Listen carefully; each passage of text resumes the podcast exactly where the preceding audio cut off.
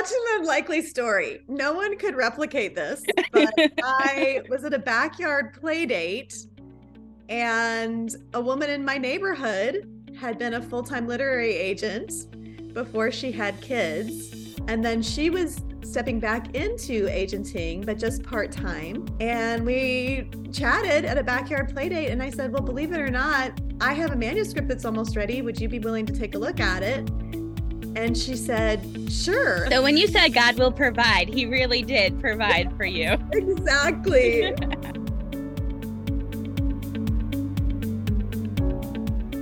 Well, welcome back to the podcast. I'm so excited for today's guest to join me. I'll have to tell you guys that once a couple weeks ago, I posted a thread that said if there was one author that you, it didn't matter what book you bought from them, like it didn't matter what it was about, you would just buy that book if they had a book available. Who would that author be? Today's guest name came up a lot in that thread. And so I'm excited to have her. Welcome, Becky Wade. Thank you for joining me today's podcast. Thank you. I'm excited to hear that my name came up in answer to that question. That it did. lovely compliment. Multiple times, which made me know that I'm like, this is somebody who understands what it means to cultivate a true fan. And I know we can learn a lot from you. So I'm looking forward to today's conversation to dive into just your publishing journey, the things you've learned, marketing things that you've done. You have published a your 12th novel just this last week, right?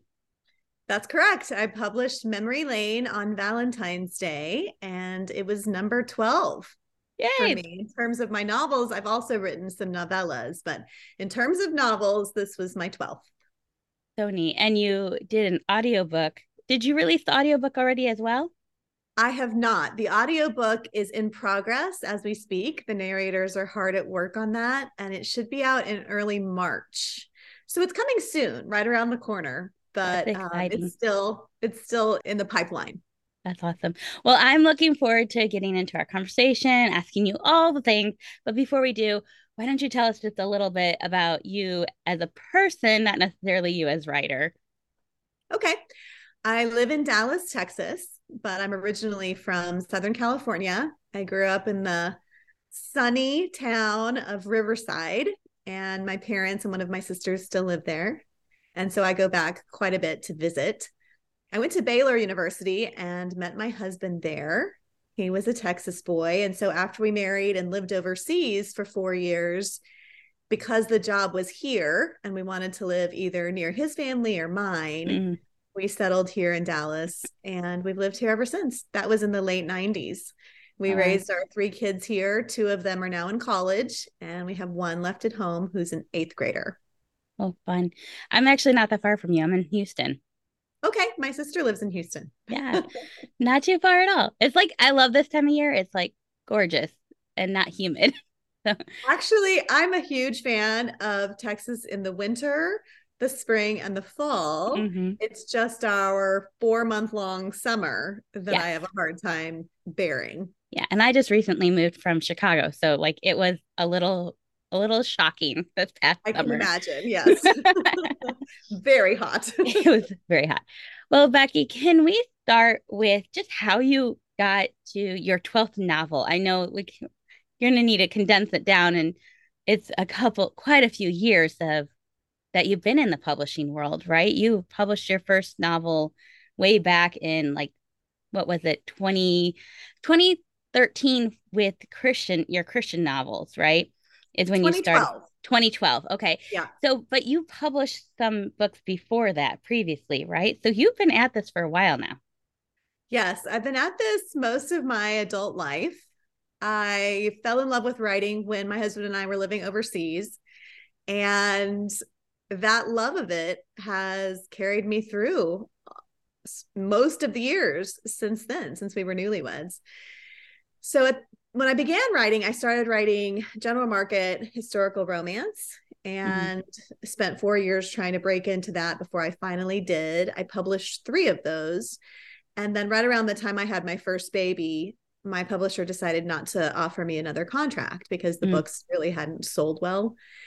And I really felt in that season that the Lord was just leading me to focus on taking care of my baby, which frankly was more than I could sort of do. It was very challenging. Yeah. to be a new mom. And so, really, all I wanted to do in that season was focus on that. And so I did for the next many years. And then I heard the Lord calling me back to writing, and I knew for sure he was guiding me towards writing Christian romance, still mm. romance, but now Christian romance and contemporary, mm. which I had never integrated either of those two things in my prior manuscripts. And so I sat down. At the time, I had two kids and I was expecting the third. And while they were in preschool, I just spent those hours writing. And I wrote my first Christian fiction novel, My Stubborn Heart, mm. during that season. Now, when the baby was born, I put it aside for a long time. I had no contract, no pressure. So I just waited until I was ready. And then I rewrote that and submitted it. And that's what began my Christian publishing journey. And then, yeah, it's just been a blessing that I've been able to do this year after year for 11 years now of writing a novel a year and still protecting and growing my love for this job because I still feel very passionately about it. I still feel so grateful that I get to do this work. That's so neat. I love I always love hearing from people who have been in it for a while because I think mm-hmm. sometimes it takes so much to get that first novel out that it can get really disheartening and it can get really like discouraging like is this ever going to happen?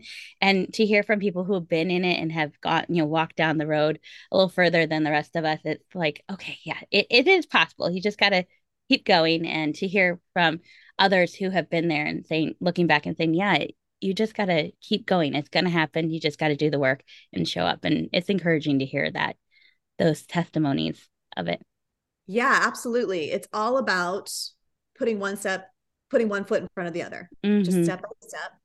And continuing perseverance counts for a lot mm-hmm. in this. It's tempting to think when you're striving towards getting that first book out in the world that publication is the goal. Mm. But actually, that's just one more step along a very long journey. Mm. Really, publishing as many books as the Lord calls you to write is the is the longer term goal. Mm-hmm. And that has really been satisfying, you know, to get that first one out there, but then to follow that up with 11 more years mm-hmm. of novels is really what what makes me feel happy and what inspires me towards what to what's to come in the future. You know should he continue calling and equipping me to do this? I will continue at this. And hopefully there's many more books still to come. When you published that first one were you intent was it like i know you had published the first couple the you had three before you yes. switched markets right? So but when you approached the christian market and you're like okay i, I have this new story i want to publish it were you approaching it with like this is what i want to do to make money or was it like i just have the story that I, and i want to share it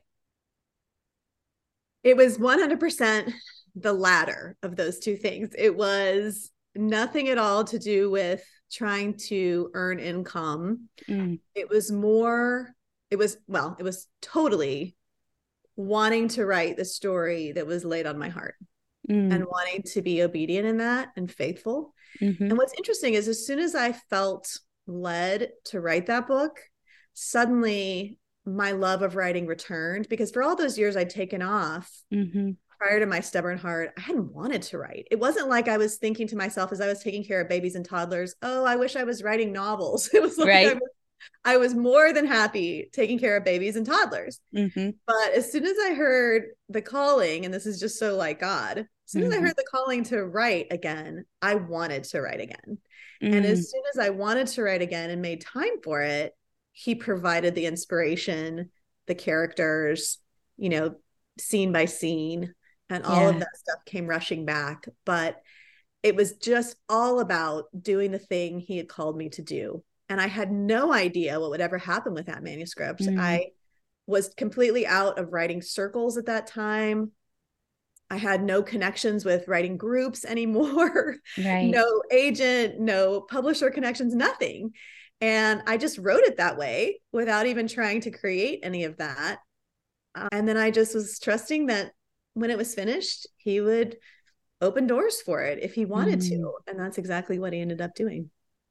That's oh, that's so powerful to just be obedient to the calling. I I have talked about this in in other spaces before, but this idea that you're talking about not really feeling like that drive to have to write when you had the babies and toddlers. And um that was not my case. When I had babies and toddlers, I was like, I want to be writing. And somebody had said to me, Oh, well, maybe you're just not being content. And I'm like, no, I don't think it's discontent because when God places something on your heart and has a calling on your life, it's this like compulsion. It's this thing that Yeah. just pushes you forward and you're like, I know there's something I'm supposed to be doing and I need to follow after after it. I need to follow through because he's Yeah. calling me to be obedient. And so I just I love that you're saying like in that season he said, "No, your calling is this. This is what you're supposed to focus on."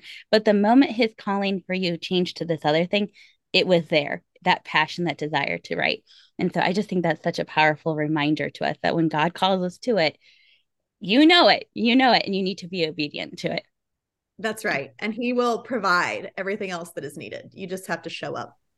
yes so you have published quite a number of novels with a traditional publisher did you have an agent like when you got that first novel published it published in 2012 when did Yeah. you start that process of that first novel I we began submitting my stubborn heart in the fall of 2010 okay and it sold in the fall of 2010.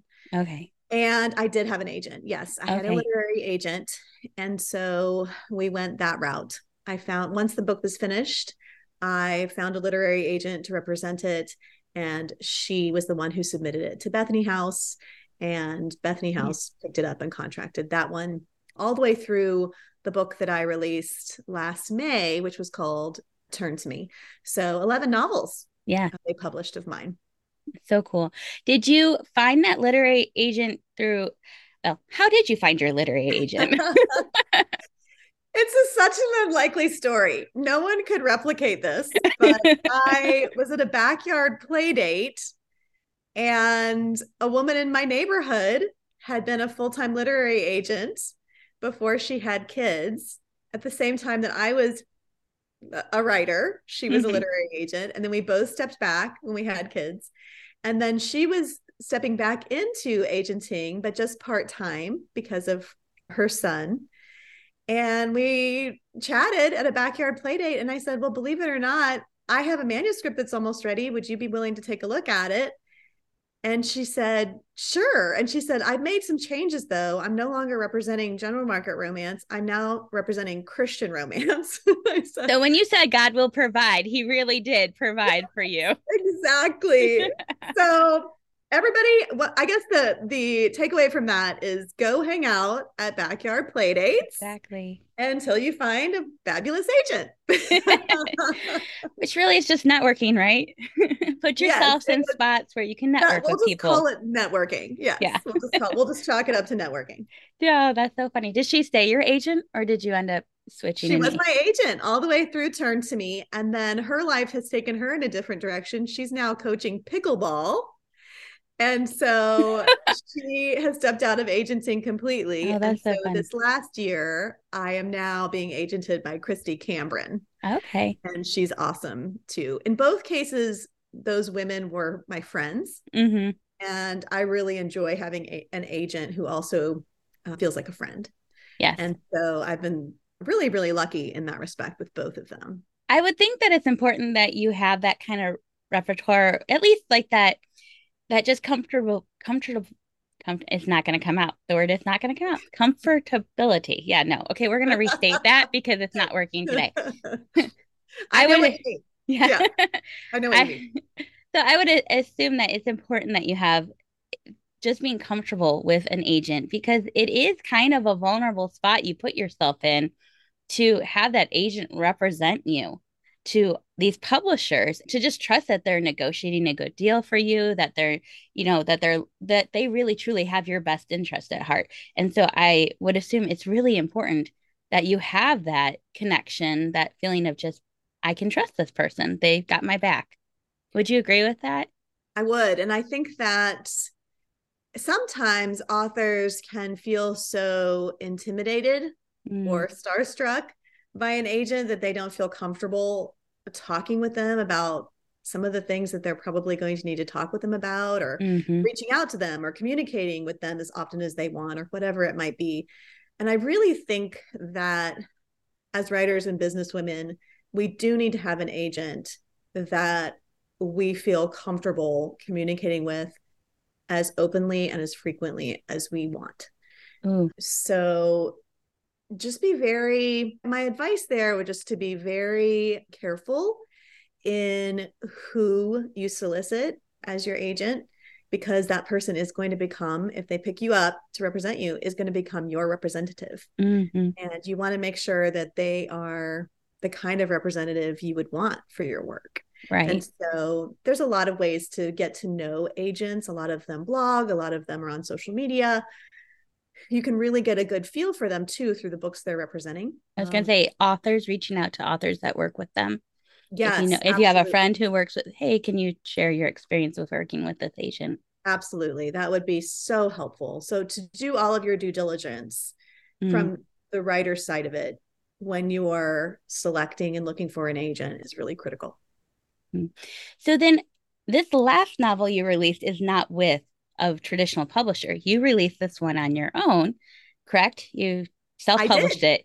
So yes what kind of led to that decision and maybe how has the experience been similar to what happened in the past and how has it been different for you i had a great experience with bethany house my traditional publisher i had been there for quite some time so i just felt a tug to try something different and change things up a bit I had indie published some novellas in the past, but mm-hmm. I had mm. never done a novel and I had never done a full series. Mm-hmm. And so I just sort of felt like I wanted to give that a try.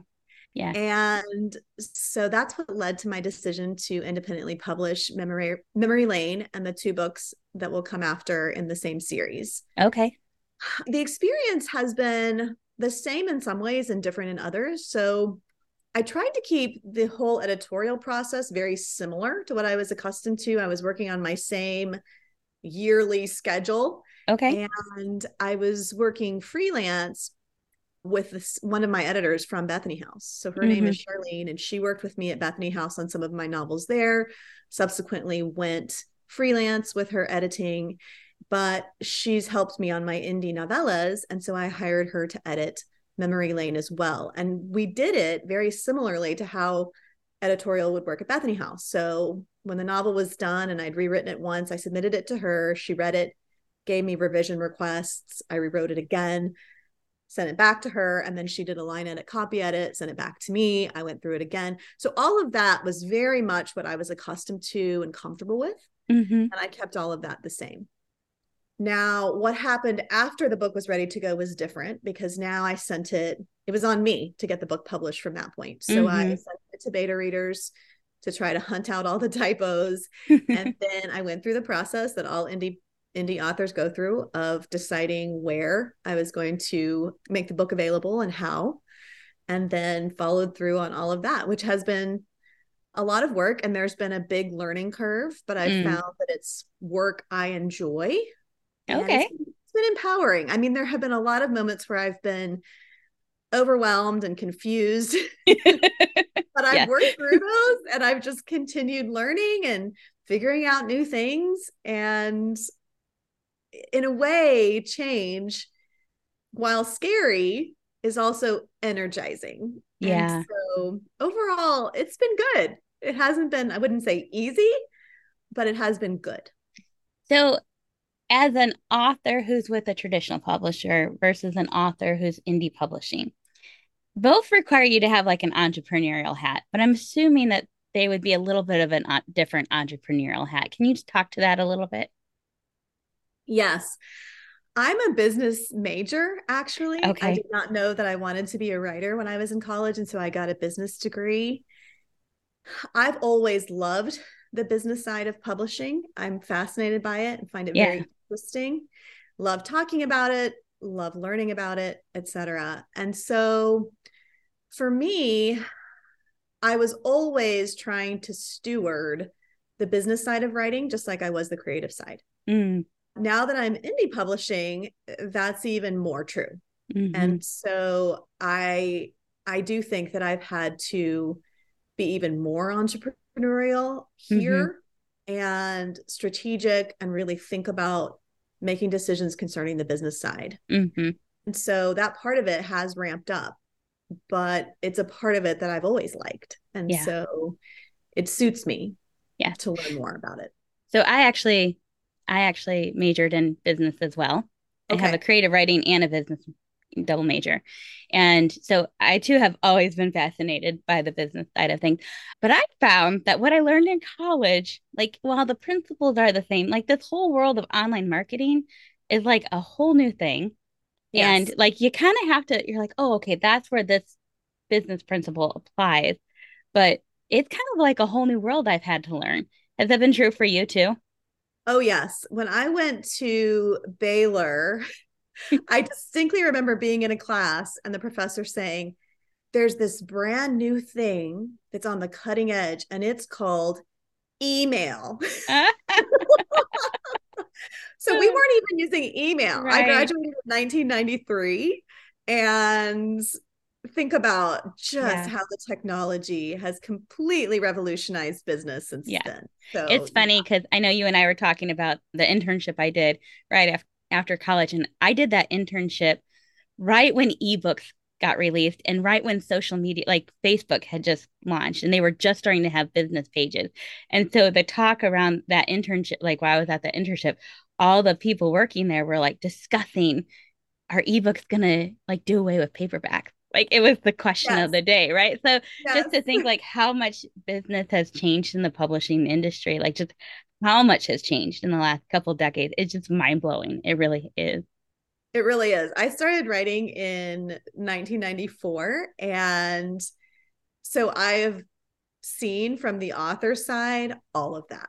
Yeah. Just the tr- complete transformation that was made eventually by ebooks and the ability mm-hmm. to publish. Mm-hmm. And it's nice to see that paperbacks have still held their ground and yeah. are selling really well. But with all, all of this change, has come really great opportunities for authors. It used to be when I started that traditional publishing was your only route to publication. Mm-hmm. And think how limiting that was. I mean, there were just so few slots, and there still are in traditional yeah. publishing, just so few slots. Mm-hmm. And back when I started, that was your only hope. Mm-hmm. If you if you couldn't get one of those few slots, then you couldn't get your book into the hands of readers in a wide way. Mm-hmm. and now you can. So I I think a lot of these changes, while hard to keep track of, have been really positive ones for authors. Yeah. I was just going to say like you have had to navigate all the changes over the years and all the different ways to market that have shifted and and evolved. You've had to navigate all of that and have you I would like to kind of pivot our conversation now more into those details of marketing and just different things that we can do as fiction writers to get our books into the hands of the readers, as far as platform building and um, trying to get our books to sell. Like those, sometimes it feels very overwhelming and kind of where do we put our focus? Everybody's got a like everybody's got a this is the way to do it. This is what you got to do. But we obviously know that that's not necessarily true. It's there's a couple different ways that you can go about it. And while there's best practices it's kind of what you choose to make of it. And so what i would like to hear from you is kind of what marketing tactics have you found really beneficial? What do you see as an opportunity for fiction writers that maybe we even don't even realize? What's some of your insights into that and from your experience I think that for me, it was important to find marketing that I enjoyed mm-hmm. and not to try to spread myself too thin and do everything. Mm-hmm. And so the way that I started was with two things email and Facebook. Okay. And I enjoyed both of those things. And so because I enjoyed them, I was able to be consistent and follow through with those. Mm-hmm. And then over time, I added things. So I added Instagram. I'm on Twitter, but mostly just to support other things I'm doing.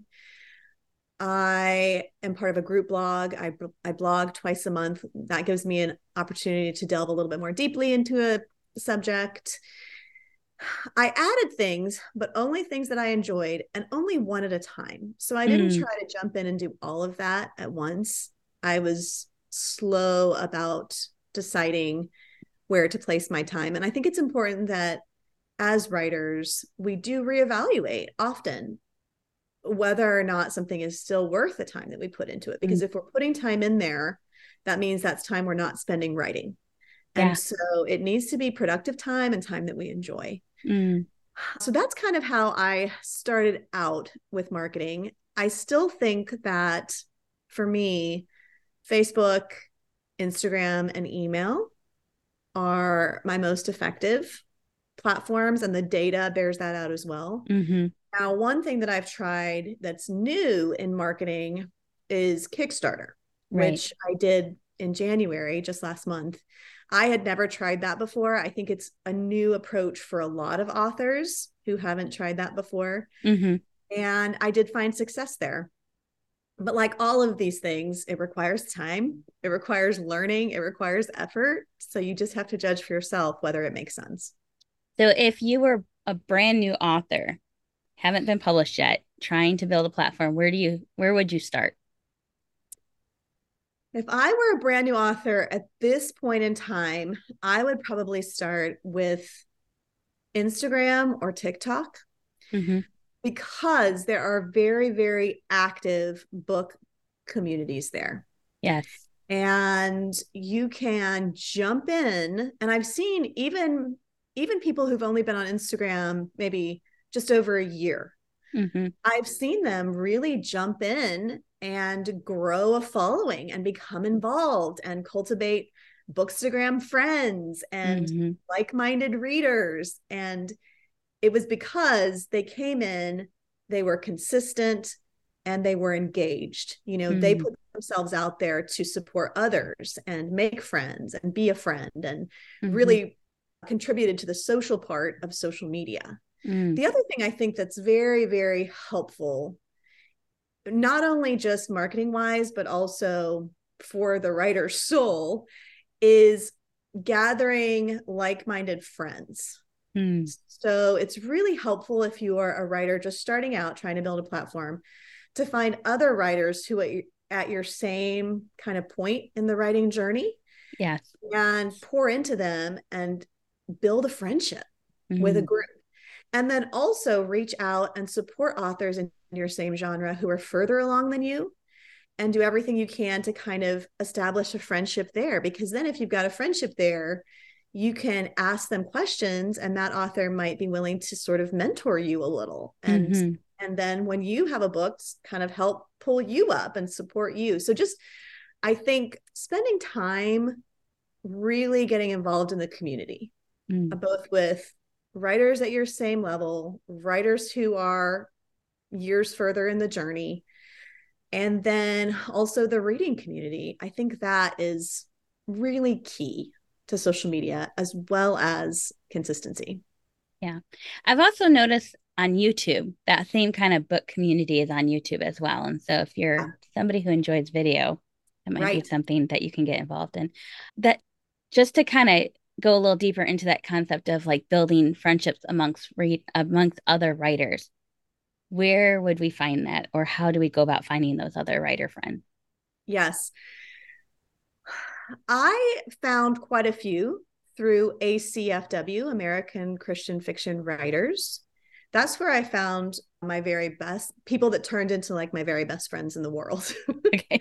katie ganshert and courtney walsh yeah and dani pettrey as well we were all publishing our first christian fiction novel the same year Mm. So we were mm. in that same graduating class and we have been right. very relatable ever since through the highs and the lows. Yes. So I think a writing organization like ACFW is a great place to find writer friends, but you can also read in your genre. So in even in your like micro niche. Mm-hmm. So let's say you're writing historical romance, but you're actually writing historical romance set in the 1880s in America.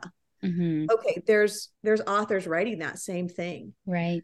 So really kind of being strategic about finding people that are writing what you're writing, supporting them. Um, that's one way to build friendships. People have built friendships like that with me before they long before they were published just because they were working on books that were in my same micro genre Mm. and they were cheering me on and now i'm cheering them on as their books are beginning to hit shelves That's so cool. A lot of great wisdom and how we can practically go about making some writer friends. So that's really great. I wanted to circle back to the Kickstarter that you have ran this time around. You said you found success with it. What about Kickstarter do you think helped you find that success? What what part of it resonated with people so that they joined the Kickstarter and how has it really supported you in this release of your recent book? Kickstarter is a platform specifically for creatives who are working on a project. So in my case, I wanted to make an audiobook of Memory Lane. Mm-hmm. And I wanted to hire, I wanted to handpick the narrators, and that meant I was going to have to hire them up front and pay them Mm-hmm. uh, quite a substantial amount of money. And so I thought Kickstarter is the perfect venue for this because I'm a Mhm. creative and I have a specific project that I really want to get made. So Right. that's what Kickstarter is for. Mm-hmm. I think what helped it be successful is the following. I offered things that people wanted. So basically, I was giving the very first pre orders I did of my book, Memory Lane, I did on Kickstarter. Mm-hmm. So before you could go and pre order it at Amazon, for example, you could order it only on Kickstarter. And Okay. not only did I give pre-orders of the print book, the ebook, and the audiobook, but I gave all kinds of swag that people could mm. buy or not buy. So you had lots of different options, but all of the swag was really fun. It was all stuff that I myself wanted to own. and so I was hoping that readers would want this stuff too. Yeah. So I was appealing to readers with things that I really hoped that they would want. Yes. The other facet of Kickstarter that I think helps to make it successful is the fact that you set a goal amount Mm-hmm. and that's very public. And Yes. then in real time on the website, it shows you how much has been raised towards that goal. Mm. And so every reader that went there could see what my goal was and how close I was or wasn't to hitting that goal.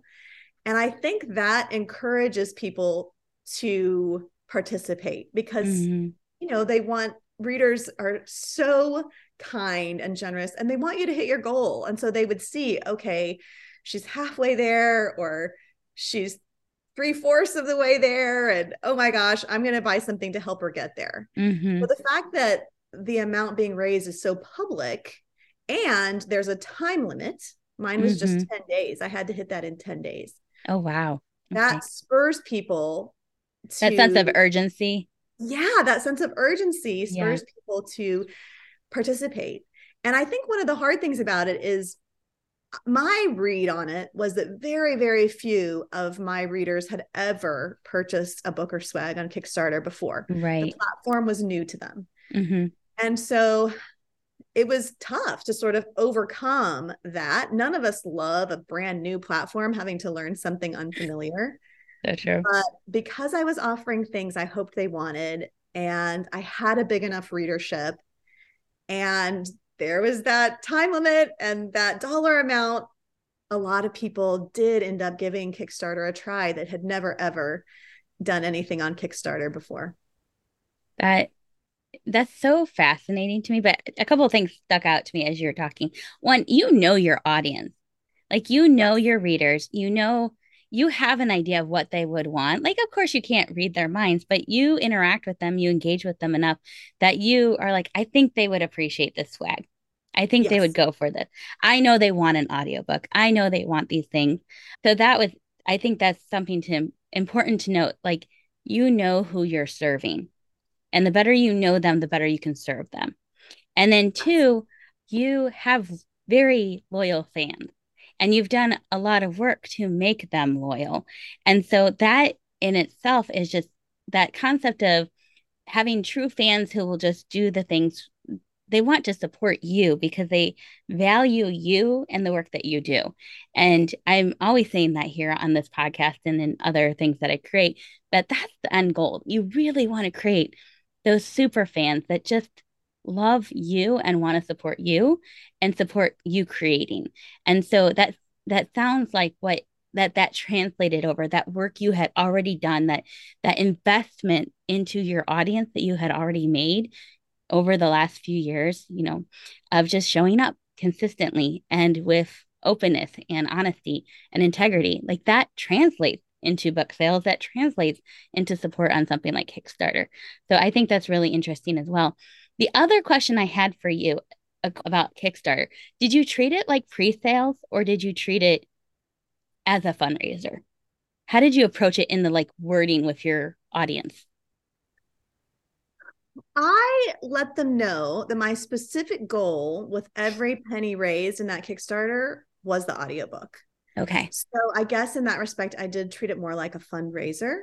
And I was very, very transparent in the Kickstarter about how much approximately how much profit I would be making on every reward sold and how much money I needed to raise in order to pay the narrators. Like I was very transparent, and Kickstarter actually really values that. They tell mm-hmm. you that that's what they want from people who are launching Kickstarter projects.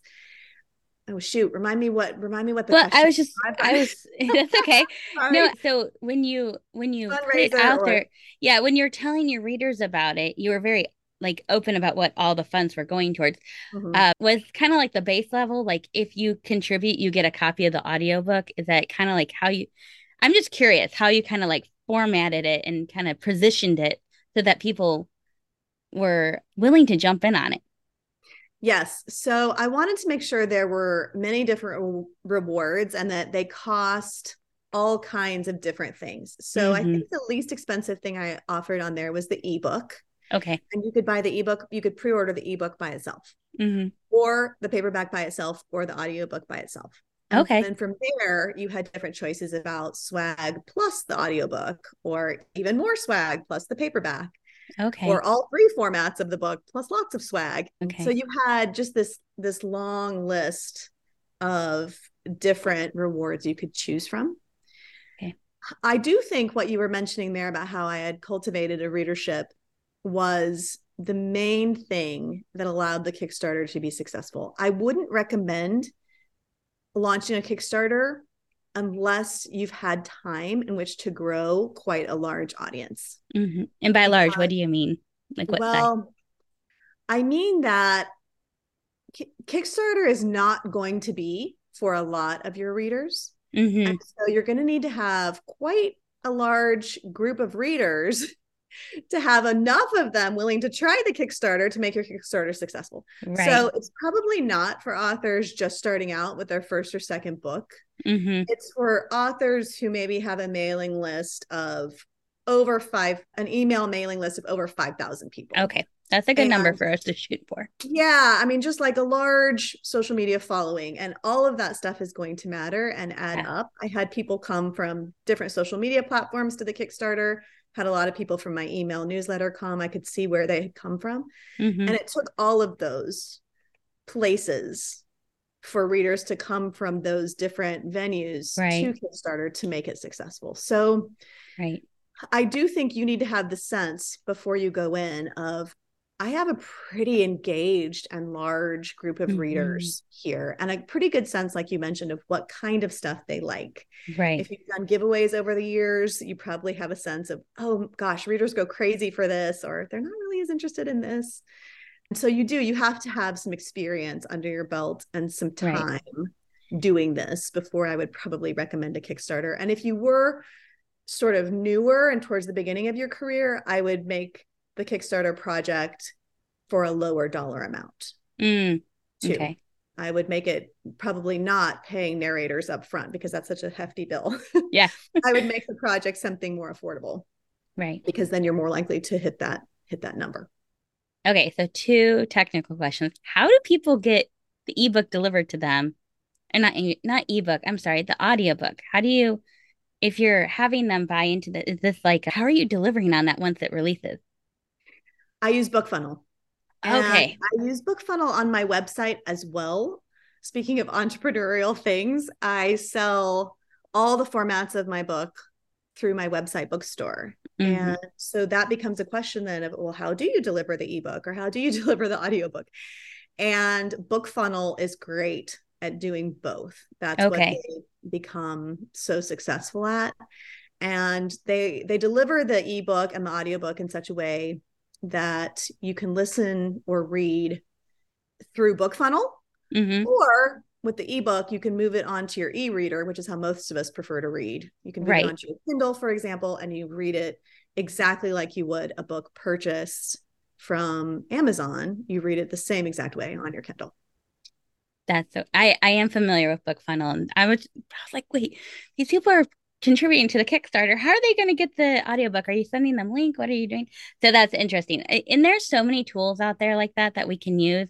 It yes. just takes a little bit of research. It just takes a little bit of digging to get to them. So, but they are available for us to utilize. Absolutely. very cool.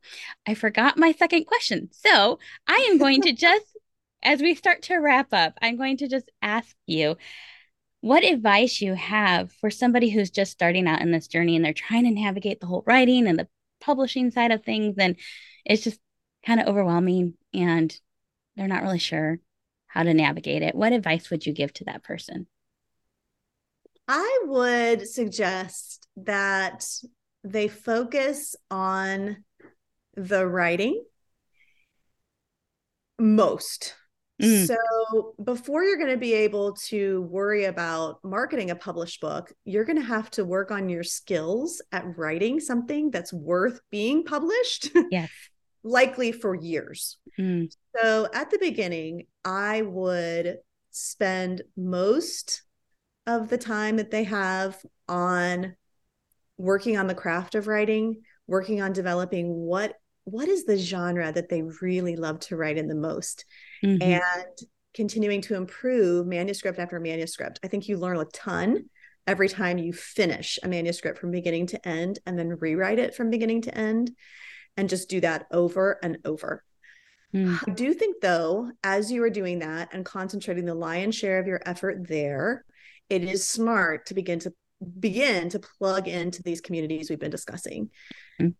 Communities of fellow writers also looking towards seeking publication or indie publishing, making friendships with them and connections with them, getting involved in social media with these reader communities, reader slash writer communities. Mm-hmm. So spending some time there, I think, is really smart, but focusing most of your time and attention on increasing your skills as a writer. Because and- before you're ever going to have a book that readers are telling their friends, I loved this. You have to read it. You're going to have to put in a lot, a lot, a lot, a lot, a lot of work to get to the point where you're writing something that readers love. So, at what point would you suggest a writer start building that platform? Like, how far into the manuscript process, how far into writing it would you suggest them to start plugging into those communities and building a platform? During the writing of the first manuscript, once you see that you are serious enough about this to be disciplined enough to be writing steady output, mm-hmm. even if you realize, okay, this it's going to take me at this rate two years to write this manuscript. But if you see, hey, for six months now, I've been working steadily towards that. This is a really serious goal of mine. I'm going to do this. Mm-hmm right at that point is probably when you should get involved with writer communities and reader communities because they will help spur you forward toward your goal. Yes. Yeah. That's such good wisdom for us. And just, you have shared so much valuable tips and thoughts and just just advice for the writer who's coming along and i so appreciate it i know it's going to benefit those listening and help them to make decisions and start writing their novels and getting them ready to be put into the hands of a reader. So I just thank you so much, Becky, for being here and for just sharing so generously with us. I do appreciate it. You're welcome. Thank you for having me. I love to talk about writing and I have a heart for fellow writers. So this has been a joy. Thank you. Before we let you go, tell us where can we find your books? Where can we find where can we hang out with you on the internet? That's the other thing I always like to ask authors. Well, if people go as far as the first part of that question, where to find my books, uh, beckywade.com spelled the way you think, is a place to go and learn more about my books. And then you can, from there, you can figure out where to purchase one if you wanted. And then online, I am most active at Becky Wade Writer on Instagram and also at author Becky Wade on Facebook. Okay. So either one of those two places is a great place to connect with me. I answer all the emails and all the direct messages as well. If you want to ask me something personally, I will definitely answer. Great. Well, thank you so much. And so, definitely for those of you who are listening, make sure to go follow Becky on Instagram or Facebook. Let's support her. Make sure that we are just like we said, supporting other writers, having that collaborative mindset, and make sure you share this episode with another writer friend of yours who is wanting to learn more about the business of Christian fiction. So, once again, thank you, Becky, for joining us. And for those of you who are listening, join us next week as we continue this conversation. Talk to you later. Bye.